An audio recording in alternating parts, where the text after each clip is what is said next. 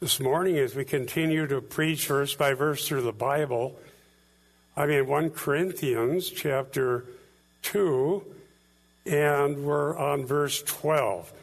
I know we're going rather slowly, and the material here has been considered through the centuries some of the more difficult in the New Testament.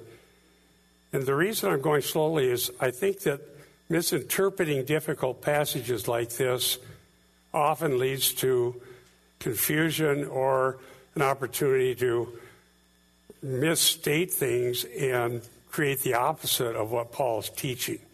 So, what we have here is 1 Corinthians 12. I'll read verse 12 and then uh, we can leave that slide up there of the overview and I'll go to that. 1 Corinthians 2:12 Now we have received not the spirit of the world but the spirit who is from God in order that we may know the things freely given to us by God. Now on the overview as we look at this if you were here when I last, back up one slide again, please.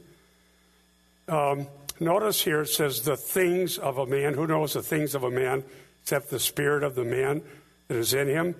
If you were here when I preached on that, remember, we tend to make it more complicated than it is. So the illustration I gave was if you go to the store and they have anything and everything for sale, like in the good old days when things were actually on the shelves, and no one asks you and you don't tell anybody, the only way anyone could know why you're there and what you want is if you say so. It's not super complicated.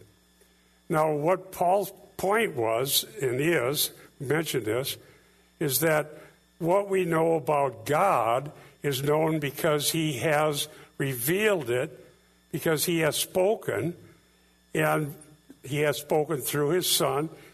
And look at Hebrews 1 1 through 3 and so forth. God has spoken. So we know the things of God because he's spoken, and we know them through his Spirit. I pointed out the things, the things, the things three times here are continuing that theme. But what are these things that we know we have from God? The claim that I made was that these are the things that we have through Christ crucified. It's not a secret that some higher order Christians know and ordinary Christians do not, but these are the things God has given us. Now, today, as we focus on verse 12, we're really wanting to look at the little phrase there, the things freely given. Turns out that that's something very, very important. So let's look at the overview of some questions we've already asked and answered now as we go to the next slide. What is the true wisdom Paul speaks? And of course, the other apostles. The answer we've already seen Christ crucified. Now, to those of us who grew up in Christendom and have heard about church and crosses and buildings and various things, it doesn't seem so startling that Christ crucified because that's what we heard. But Christ crucified is just offensive to most people in churches as it is to the world because they've redefined who Jesus is, redefined the church, redefined how we hear God, and so on. And so, as we've seen earlier, Christ crucified offends Jews and Gentiles. Cursed is he who hangs on a tree. That's offensive. That God is going to bring salvation through a Jewish Messiah offends the Romans, the Greeks, the entire Gentile world. But we preach this, Paul says, because it is God's wisdom. So, what is the true wisdom? Christ crucified. Who are the mature? Christians. Now, that may seem to be obvious, but it isn't to many people. Because what it means to be a Christian is also compromised by false definitions. Only those who are born of God or born of the Spirit appreciate the significance of Christ crucified. So that's why we don't want to divide the church into those who are mature or those who are immature. The church consists of those who are born of the Spirit and who know God. There are different degrees of maturity and gifts and so on. I mentioned that the last time I preached. But we can't judge that before the time. As we go through Corinthians, 1 Corinthians, pay attention to the theme. Remember what the problem was? Some are saying, I'm of Paul, I'm of Apollos, I'm of Peter, I'm of Christ, and so on. And various people with gifts are saying, I have no need of you, 1 Corinthians 12. What we know is that those who are born of God and know Christ are His, that we are safe, and that He's going to bring us to Himself.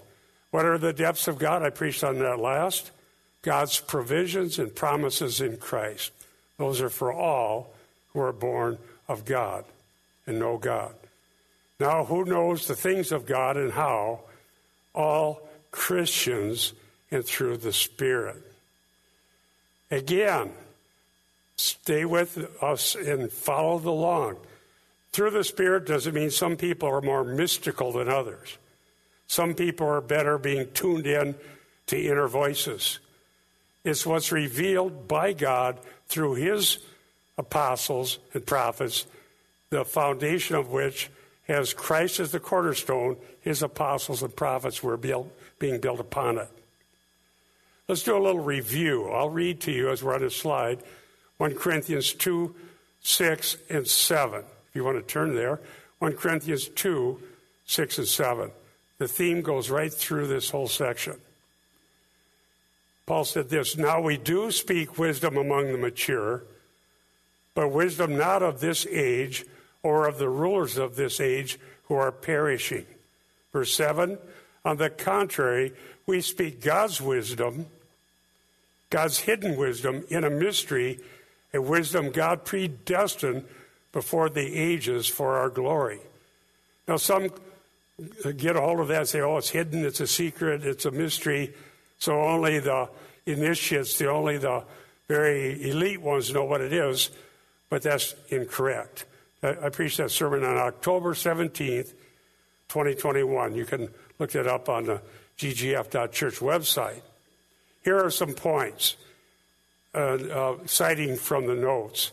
If we demand glory and honor now, we will end up loving this present evil age and look for the praise of men. If we do, truly believe the promises of God through the gospel, we have eternal hope, citizenship in heaven, and future glory. Eternal hope, citizenship in heaven, and future glory. The age that we're in is characterized as temporary and evil.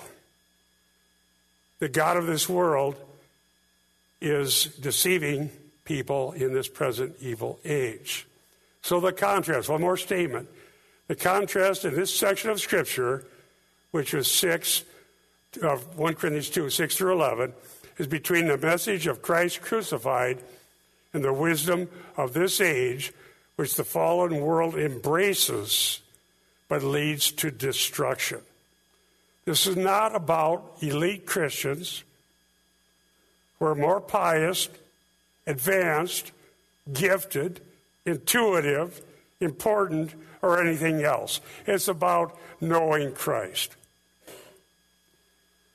And I shared my testimony of being deceived by wanting to be an elite Christian and wanting to have some higher order experience, and that led to some very bad places. And so it's not a failure to say, I'm so glad I'm a part of the family of God. It's not a failure to say, but by the grace of God, I wouldn't even want to hear these things. I wouldn't want anything to do with it. So let's go on now to this another overview. This will, will be quick with. This is talking about the topic of Christ crucified. Remember, Paul said, Is Christ divided? Rhetorical question, implied answer, of course not. So if you're a Christian, when I was a new Christian, they used to say, either you're a saint or you ain't. I can understand that. I grew up on a farm. Either you're, you're a saint or you ain't. What's that mean?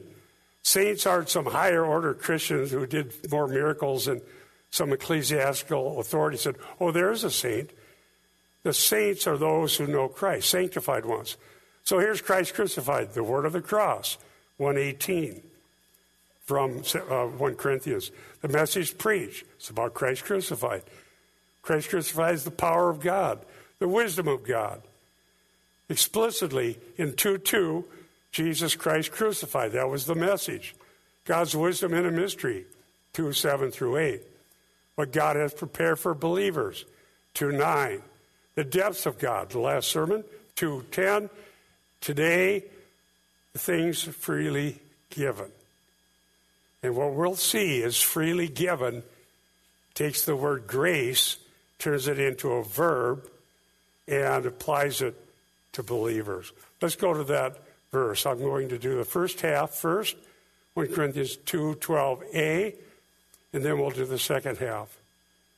Notice I have we in red. Take a look at that. Now we have received not the Spirit of the world, but the Spirit who is from God. Therefore, we have here a contrast between what God has done for those who have trusted Christ alone,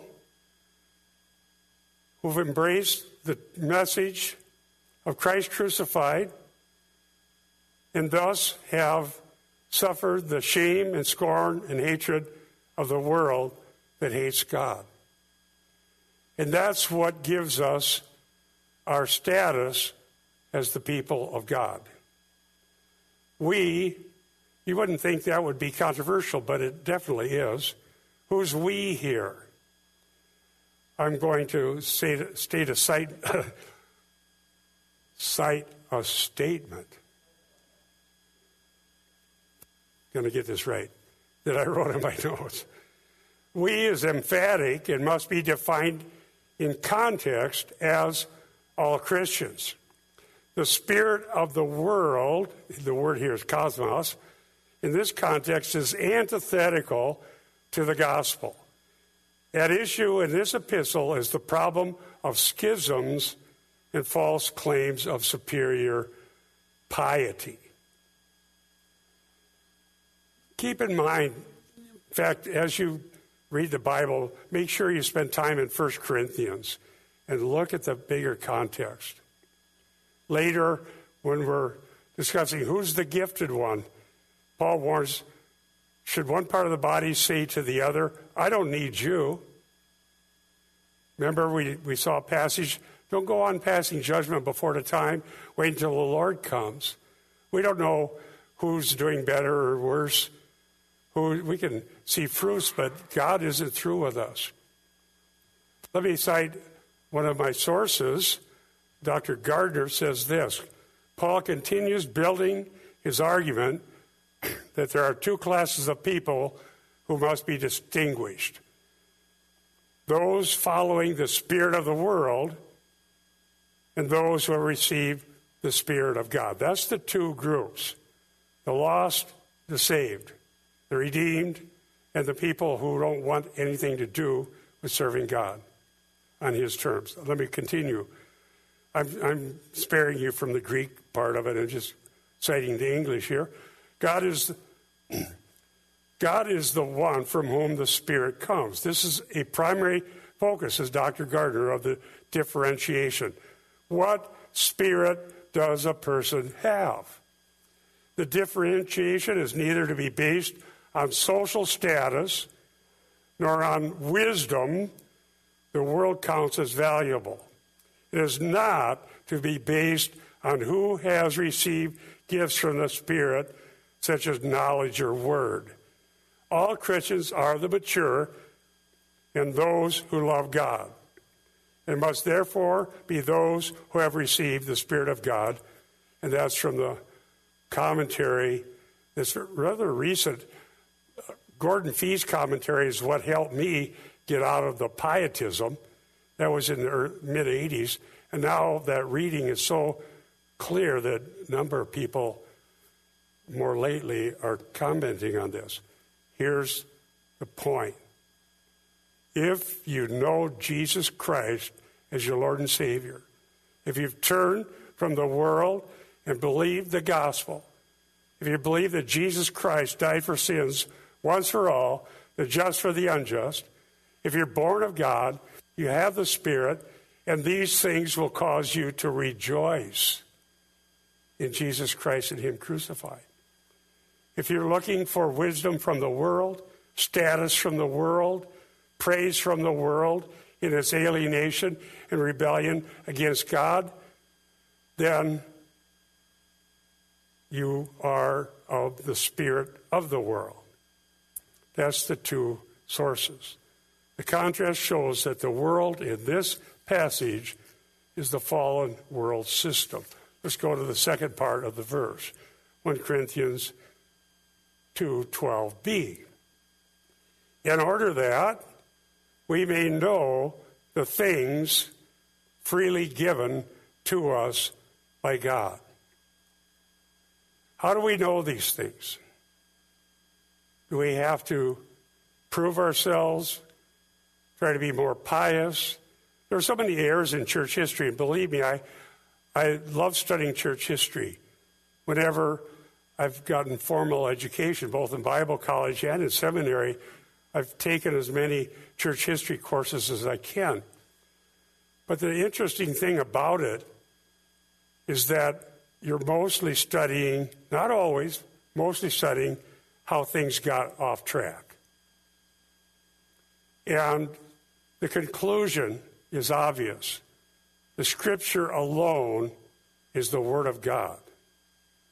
And the solas are from the scripture, not just from the Reformation. They're true, they're from Christ. Christ alone, grace alone, scripture alone, by faith alone, to the glory of God alone. Those are the five solas, not necessarily in the right order.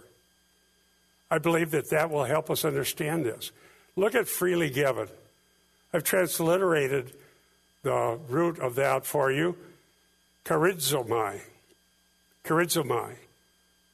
What that means is the word charis, grace, is made into a verb and can be translated having graced. This is also found elsewhere in the New Testament. Not super common, but very significant. So, those who are born of God and know Him and trusted in Christ have the Spirit, therefore, they don't know some secret in the sense that you have to go to India or Tibet or somewhere and spend 10 years under a guru and learn how to get in touch with your true self. I'll tell you right now, the true self is lost and damned. These freely, these things that are freely given are through Christ crucified, which is an objective historical truth. It happened in time and space, in, in places that we can still visit today, and we're asking you to believe the truth. Freely given means having graced. The things graced to those who receive the Spirit are revealed, and I say here, not divined. I was looking for the right word, so I looked that up. Divined, I've heard it before, is simply a verb is based on gained from divination. Too many people in various versions of what's called Christianity have faith based on divination rather than what God has revealed in Christ. You don't have to learn how to do divination to be a Christian. You need to believe what God said objectively. And it's really sad when mysticism is paraded around as if it were a deeper version of Christianity. I'll show you as we go forward here that how we know whether we're hearing the spirit of the world, the evil one, or the spirit of God is by objectively paying attention to what's preached. Does the spirit of the world point people to redemption through Christ? No. So I'll cite this again, this time from Dr. Fee. The verb Paul uses here, he says, charizomai, seems to be a deliberate allusion to the grace of God or the gift, charisma of salvation, as in Romans 6:23. He continues, it appears here in the neuter plural, what things, remember? We've been underlining that, what things have been freely bestowed. Because it is reflecting uh, the preceding neuter plurals. I showed you that, the things. Don't get lost in the nerd talk here. The things, ta. What things? The things God revealed. Therefore, this language seems determinative that Paul, in talking about God's wisdom in this passage, is referring to salvation through the crucified one. And God's people are to understand that, says Fee, precisely because they have received the Spirit. Let me give a short version. If we accurately and boldly and clearly preach the doctrine of Christ, salvation by grace through faith, the, the work of God, forgiveness of sins, eternal life, the return of Christ, our eternal hope, and we don't preach the temporal, how to have a better life now, how to be more popular, how to be somebody significant in this fallen world. God will use that to save those who believe. He will change us. He will grow, will learn, will be sanctified. And you know what's really great? And I, have changed what I intended to put in the applications because well, here's what we need to know Jesus Christ at the right hand of God intercedes for us, his people. So many people are afraid that they're lost and it's hopeless. We, so many emails come from people that, that read uh, Critical Issues commentary that this April will be 30 years of publishing that. They think they're lost. Things are so bad. But, dear ones, do you believe that if you know Christ, He is indeed praying for you? We'll show you that. Romans 6:23 was mentioned here. For the wages of sin is death, but the free gift, using the same word, of God is eternal life in Christ Jesus our Lord. What is the free gift? Charisma. Sometimes it's used in a secular sense. If someone is on TV and everybody wants to watch whoever it is, they say that person has charisma. And that may be true in a secular sense. But a lot of false prophets have charisma. A lot of cult leaders have charisma. Actors, actresses, politicians, not so much lately. But charisma won't save anybody. But the free gift of God through Jesus Christ, who was hated, scorned, ridiculed, and rejected, that free gift will save you from sin and bring eternal life. I say that with certainty because God cannot lie, and that's what He said. Freely given translates charizomai, it's a participle having graced. In order that we may know things he has graced to those who have the Spirit. The things graced to those who receive the Spirit are revealed, not conjured up. You don't get it through the medicine man. You don't get it through uh, contemplating your inner self. They're given as a gift. I'll cover the earlier part, but at the beginning, later, but at the beginning of 1 Corinthians, Paul uses this term charis, grace, in several different ways. Grace and peace to you. And it talks about the gift of God, charisma. And we'll go through that more. Now let's go to the implications and applications. Three here. the spirit of the world is opposed to Christ and those who know him. Two, the Holy Spirit testifies of Christ and convicts the world of sin. Three, the work of salvation, sanctification, and glorification is grace from start to finish. You don't earn grace, it's a gift. Charis, charisma, charismomai, they're all roots of the same word. What has God graced to you today?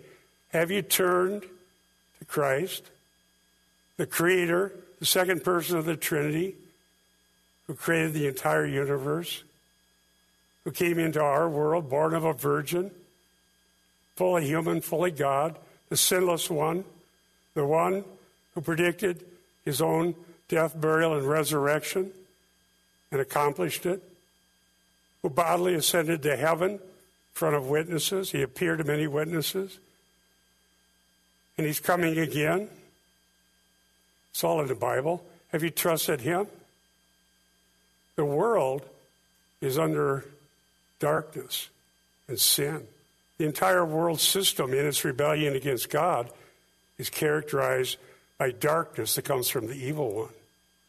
But those who are his have life and light.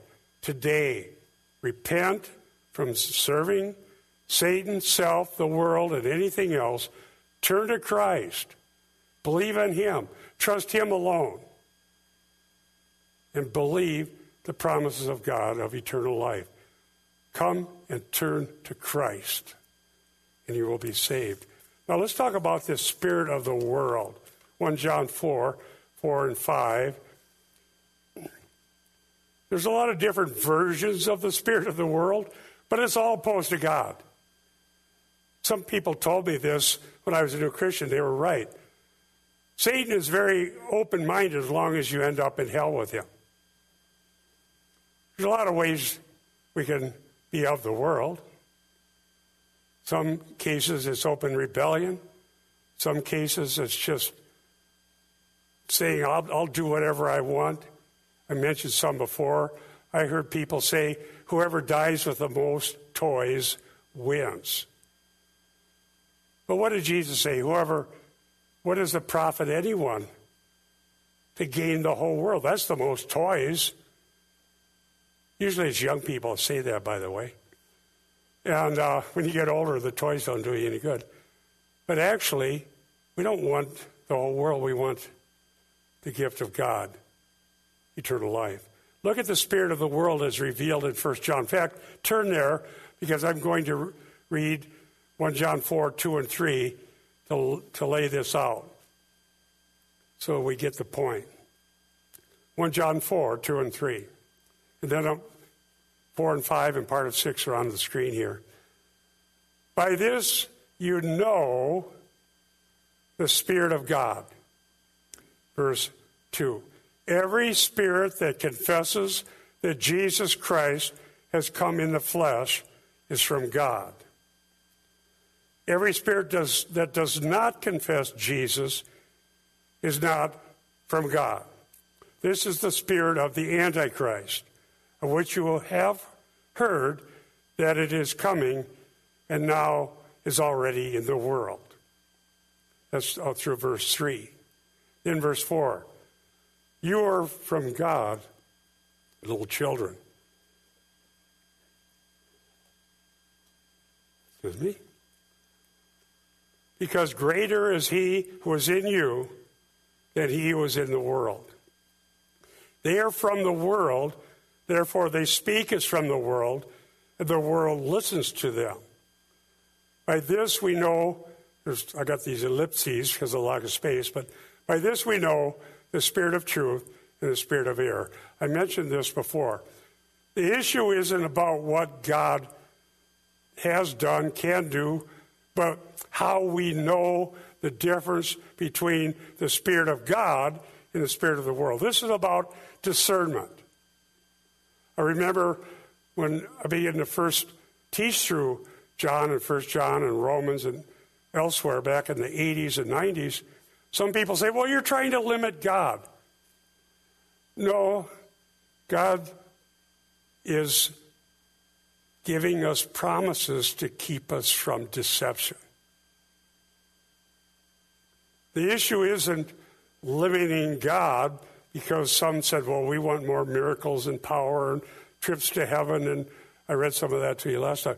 No, how do we avoid being deceived? Well, look at what it says here. This is how we know. This, by this we know the spirit of truth. How?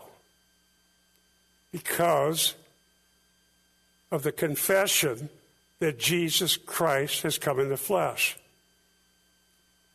And so the correct doctrine of Christ, that isn't limiting just the doctrine of the incarnation, but everything revealed about the person and work of Christ, we teach and preach and confess because eternal life depends upon it. And I've shared the story before of when two of us confronted a false prophet who was very popular coming into town and getting big meetings and just asked him, Who is Jesus Christ? What Christ are you preaching? And the guy became very angry and defensive. You're trying to crucify me. No, I want to know. You see, what did the Bible say? Be ready to give a reason for the hope within you. If somebody says to me, What Christ are you preaching? Oh, I thank you for asking. The very Creator, the second person of the Trinity, God incarnate, the virgin born Son of God, the Son of David, the one who fulfills the promises that are given, the one who did many miracles, the one who his own people rejected at Nazareth. The doctrine of Christ should be so weighty upon our lives and our hearts that we be ready and excited to tell the truth about who Jesus Christ is. And when the person becomes defensive, well, why are you asking that?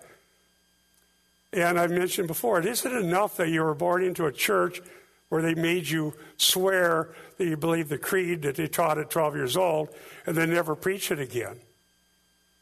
That happens too. We need to be those upon whom the weightiness of God's glory in Christ weighs upon us, so that means everything. By this we know. By this we know. Let's go to the next point. We want to know what's the spirit of the world? What's the spirit that's from God? This is Jesus giving a promise in John 15 26. And I have some more material to share about this. Here's what Jesus said when he spoke to his own disciples. Remember, verse, by the way, in chapter 14, he said, I go to prepare a place for you, that where I am, there you may be also.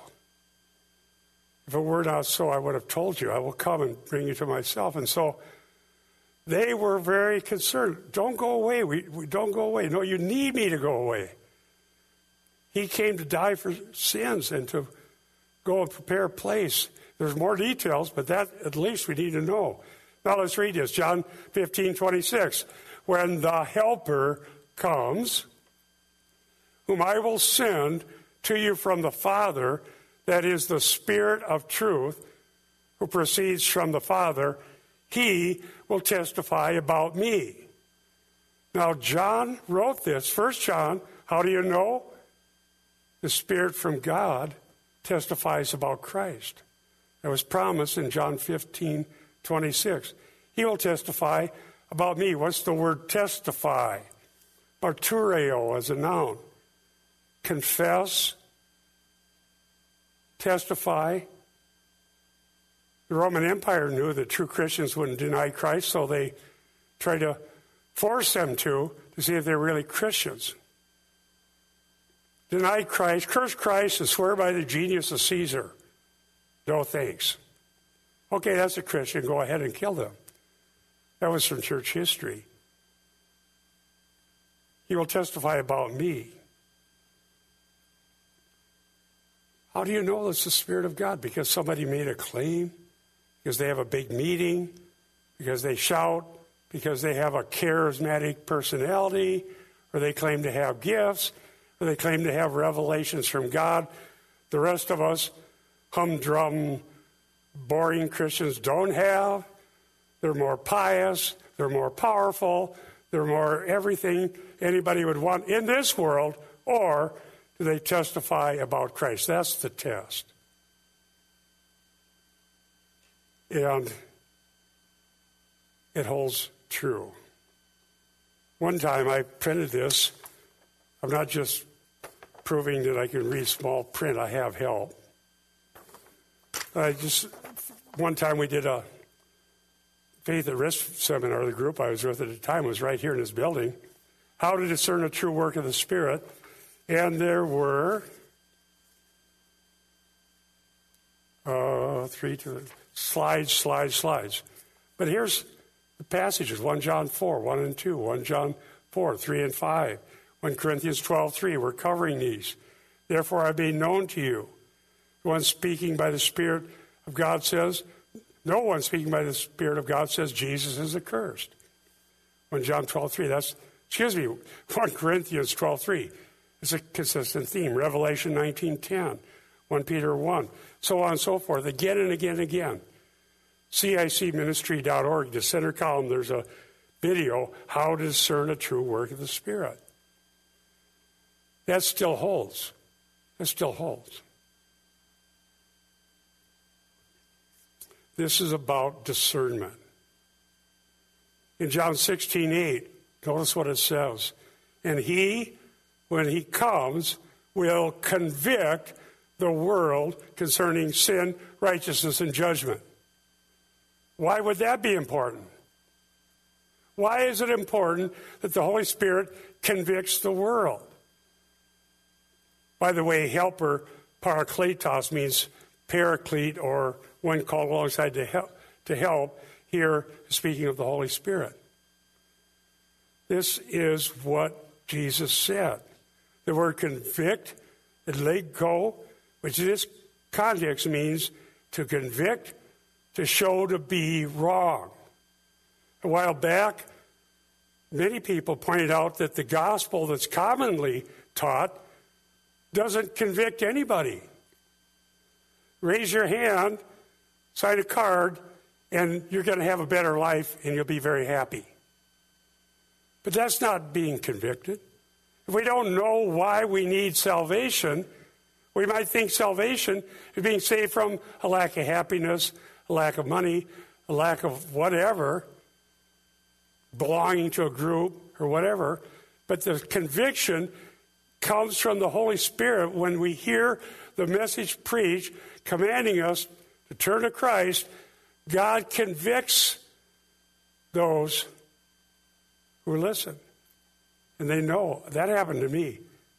I was a vile, angry enemy of Christ. And in one moment, I knew that if I didn't listen, I would end up in hell, which I previously didn't believe existed. But within a moment, I knew it did, and that that's where I would go, and rightly so, if I didn't turn to Christ. That's an act of God's mercy. That's an act of God's mercy. What about you? Are you hoping in this world? Or are you hoping in Christ? And leg go, which means to convict, to show that we're wrong. How many sinners think they're wrong? Or we think, well, I got it figured out.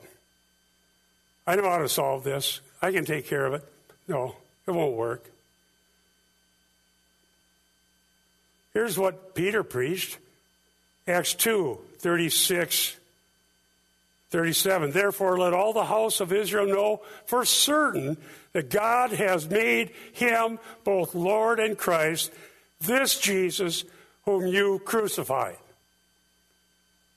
I guess he forgot to go to the school of church growth. People don't want to be told they're sinners. Let's read on. Acts 2:37. Now when they heard this they were pierced to the heart. Not everyone, but the ones who became the church. Acts 2:42. The bees of grace. They were pierced to the heart. I was. How are you going to be pierced to the heart if you don't preach the truth about Christ and the guilt of sin and coming judgment? That's how we know. And they were pierced to the heart and said to Peter, the rest of the apostles, Brethren, what shall we do? You know the answer repent, turn to Christ. Throughout Acts, turn, trust in Him, believe in Him. But Peter gave proofs from Scripture. Let's go to the next slide. Two more to go. I want to talk about Jesus praying for his own. In John 17, there's a um, prayer that Jesus gives for his own. It's rightly called his high priestly prayer. Lately, I've been emphasizing the authority of Scripture and the priesthood of every believer. We started a series on that there being podcasts or critical issues commentary in, in our uh, radio. But if we're going to teach the priesthood of every believer, we also need to teach the high priesthood of Christ.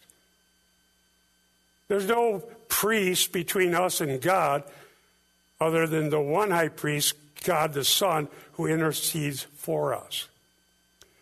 The world's religions, including the ones who call themselves Christian, always put somebody between us and God other than the one mediator between God, us and God, the man Christ Jesus. And so, we're going to teach the priesthood of every believer, as taught in Scripture, we need to also understand the high priestly ministry of Christ. Let's read part of this prayer that Jesus uttered for his own people, his disciples, and by extension, all of us who believe. I have given them your word, and the world has hated them because they are not of the world, even as I am not of the world. I do not ask you, praying to the Father, to take them out of the world, but to keep them from the evil one. That's the correct translation. They are not of the world, even as I am not of the world. Sanctify them in the truth. Your word is truth. How will God sanctify for himself a people? Is he going to tell them, try this, do that, say this, jump through this hoop, join this religion, show up, work hard, do more, and then when you don't make it, get Mary to pray for you? No. Or get somebody else to try to help you after you already died. No. We are going to be brought safely to God by the work of grace that saved us. How many false religions? The other day I was uh, flicked, turned on the TV a couple weeks ago. I was going to come to church, and here's a false teacher using false logic say, Give me a $1,000. And then that's your uh, seed. And then, so people all around the world have evidently fell for it, gave him a $1,000. Well, then all those people, here's a testimony. I gave the preacher a $1,000, and then later I got a favorable ruling, and my debt was wiped out, which she wasn't going to pay anyhow. See, there's proof. That's, no. No, no, no. The proof is that you confess Christ. I didn't hear anything about that.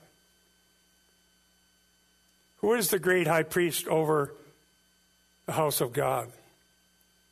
Turn in your Bibles to Hebrews 4 14 through 16. In God's providence, I was working on a sermon. Someone called who'd been trying to get a hold of me, evidently uh, wasn't able to find the source of, of an article I'd written. And I said, okay, I'm working on this. I talked to the person, and this was what I was working on, and it, it helps a lot of people because it doesn't point to us, points to Christ. Let me read it Hebrews 4 14 to 16. This is for you, dear ones who believe in Christ. Hebrews 4 14 to 16. Therefore, since we have a great high priest who has passed through the heavens, Jesus, the Son of God, let us hold fast our confession. For we do not have a high priest who cannot sympathize with our weaknesses, but one who has been tempted in all things as we are, yet without sin. Therefore, let us draw near with confidence, parrhesia, boldness. Let us draw near with boldness or confidence to the throne of grace, so that we may receive mercy and find grace to help in time of need, literally, just in time. How many of you who have cast your cares on Him and trusted in Jesus realize that the fears and the worries, I know I have to say that, the things I didn't think I could handle, the things that seemed too hard, the things that seemed insurmountable, that would weigh us down and make us doubt that we were ever a Christian, that our sins are forgiven. But God gets us to the right place at the right time. Assurance of salvation, eternal life. Notice the irony here draw with confidence to the throne of grace. Sinners were convicted are lacking any confidence because now we know we deserve worse than what we've already gotten if we're still alive. Only mercy could ever give us hope for eternal life. And religious people set up these hierarchies, portrayed themselves as the special ones, and suggest that if we give them our money, then some miracle might come our way. But that's not how Jesus Christ takes care of us. He's already paid the debt once for all. He's already shed his blood once for all. And those who trust in him and believe in him, rejected by family, the world, even Christians who are only nominally Christian, but are accepted by God into his family, they have a great high priest over the house of God. And if we draw near with boldness, the only reason for boldness is the blood of Jesus is shed once for all. The high priest in Israel had to keep going back again and again with fear and trembling, bells and whistles and smells and incense, and go in there and hope that you're not struck dead in the holiest place. Pour out the blood of bulls. The author of Hebrews says, shed them again. They shed it again and again and again. May not do any good. Has to be done again. Has to be done again. Once for all. The blood was shed once for all. The boldness is the boldness is only there because in our time of need, we've lost loved ones, we've lost our friends, we, we're facing difficulties, difficulties. We don't know what will happen tomorrow. We may be used to, well, I'm going to go get on a plane. That's what I'm thinking of. May not ever happen because this didn't happen, that didn't happen. It might be. But we have access to the throne of grace, and never will that be stopped because the plane didn't leave. I'm preaching to myself because he's already done it. He's given us access, timely help. Therefore, he's able to save forever. Verse 25. Hebrews 7:25, excuse me, I went to another verse, just jotted down. He's able to save for a while. No. Hebrews 7:25 he's able to save into the ages forever those who draw near to God through him. Why? He always lives to make intercession for them. Dear ones, if you know Jesus Christ as your Lord and Savior, is there anything more comforting than He lives to make intercession for you?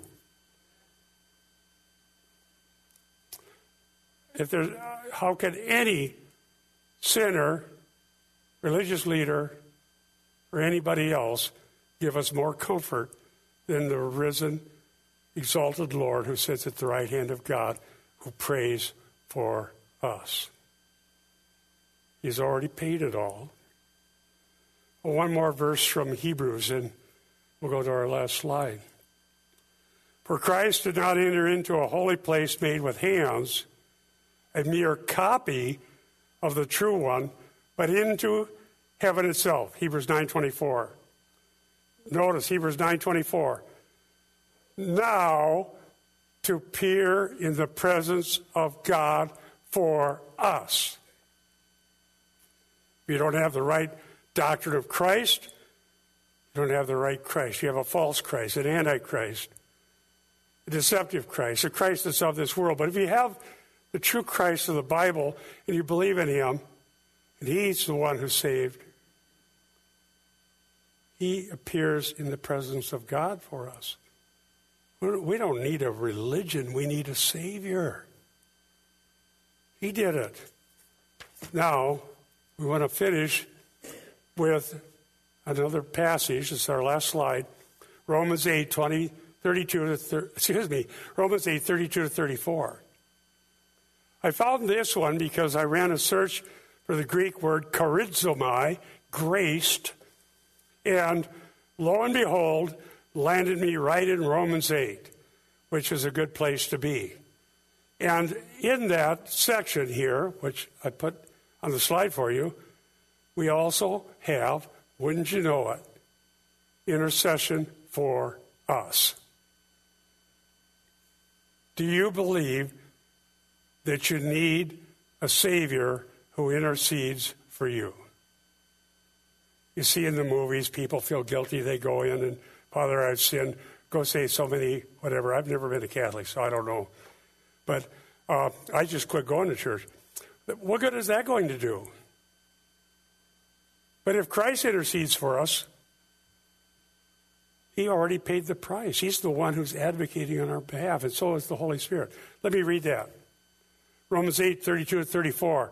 But he who did not spare his own son,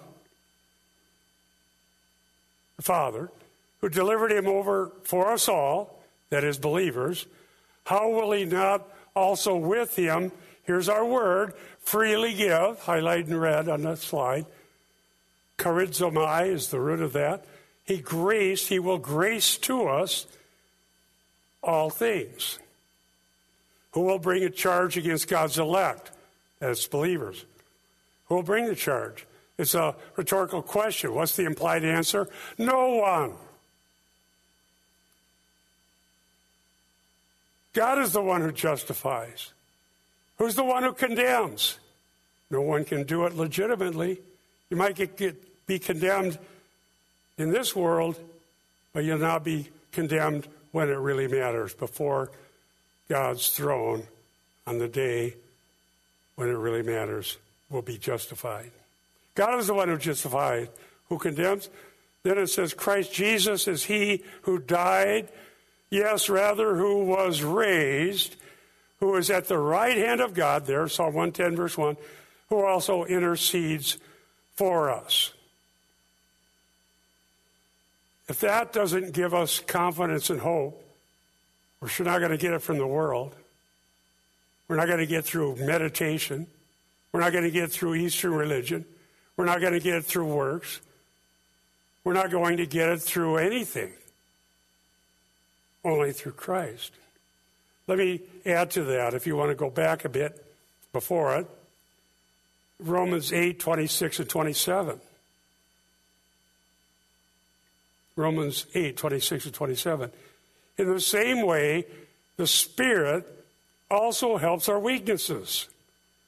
For we do not know how to pray as we should, but the Spirit Himself, notice the deity of the Holy Spirit, the Spirit Himself intercedes for us with groanings too deep for words. That, that doesn't mean, well, I got to make myself groan by self flagellation.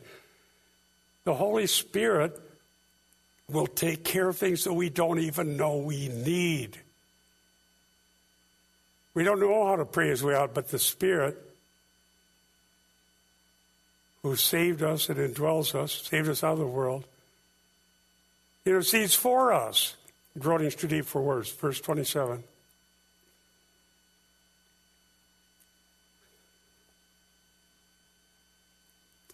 He who searches the hearts knows what the mind of the Spirit is, because he intercedes for the saints according to the will of God. Dear ones, if you don't know how you should pray, we don't. A lot of sorrows right now, a lot of suffering, lost loved ones, fears, difficulties, confusion. It's all true. But He intercedes for us. Think about that. If Christ at the right hand of God intercedes for us, God didn't spare His own Son, He sent the Holy Spirit who intercedes for us. And He gives us access to the throne of grace so that we don't have to figure out the best way to say it because He loves us. And if we know Christ and we simply say, Dear Lord, help me, I'm, I'm in hurt, I'm in sorrow, I need you, I need wisdom. Doesn't mean you hear a voice, you know what wisdom is, but you're confessing that only God can give you the wisdom you need. I may not be the only one that's in that state right now, but I think a lot of people are. We need Him. We need Him. God has graced eternal salvation. Let's close with prayer. Thank you, dear Lord, for your goodness, your kindness, your mercy, your love, and providing for us things that we would never knew we even needed. And as we've lost people dear to us, and there's uncertainty. We know that you've said, I'll never leave you, forsake you. We thank you for taking care of us. We don't deserve any of this. Thank you, Lord. I pray for everyone that you'd keep us safe, you keep our hearts attuned to the truth, and that we be not listen to the world, but listen to you. Help us, Lord, believe and apply these things, and pray for the protection of everyone in these perilous times. We give you the glory and honor through our Lord Jesus Christ. Amen.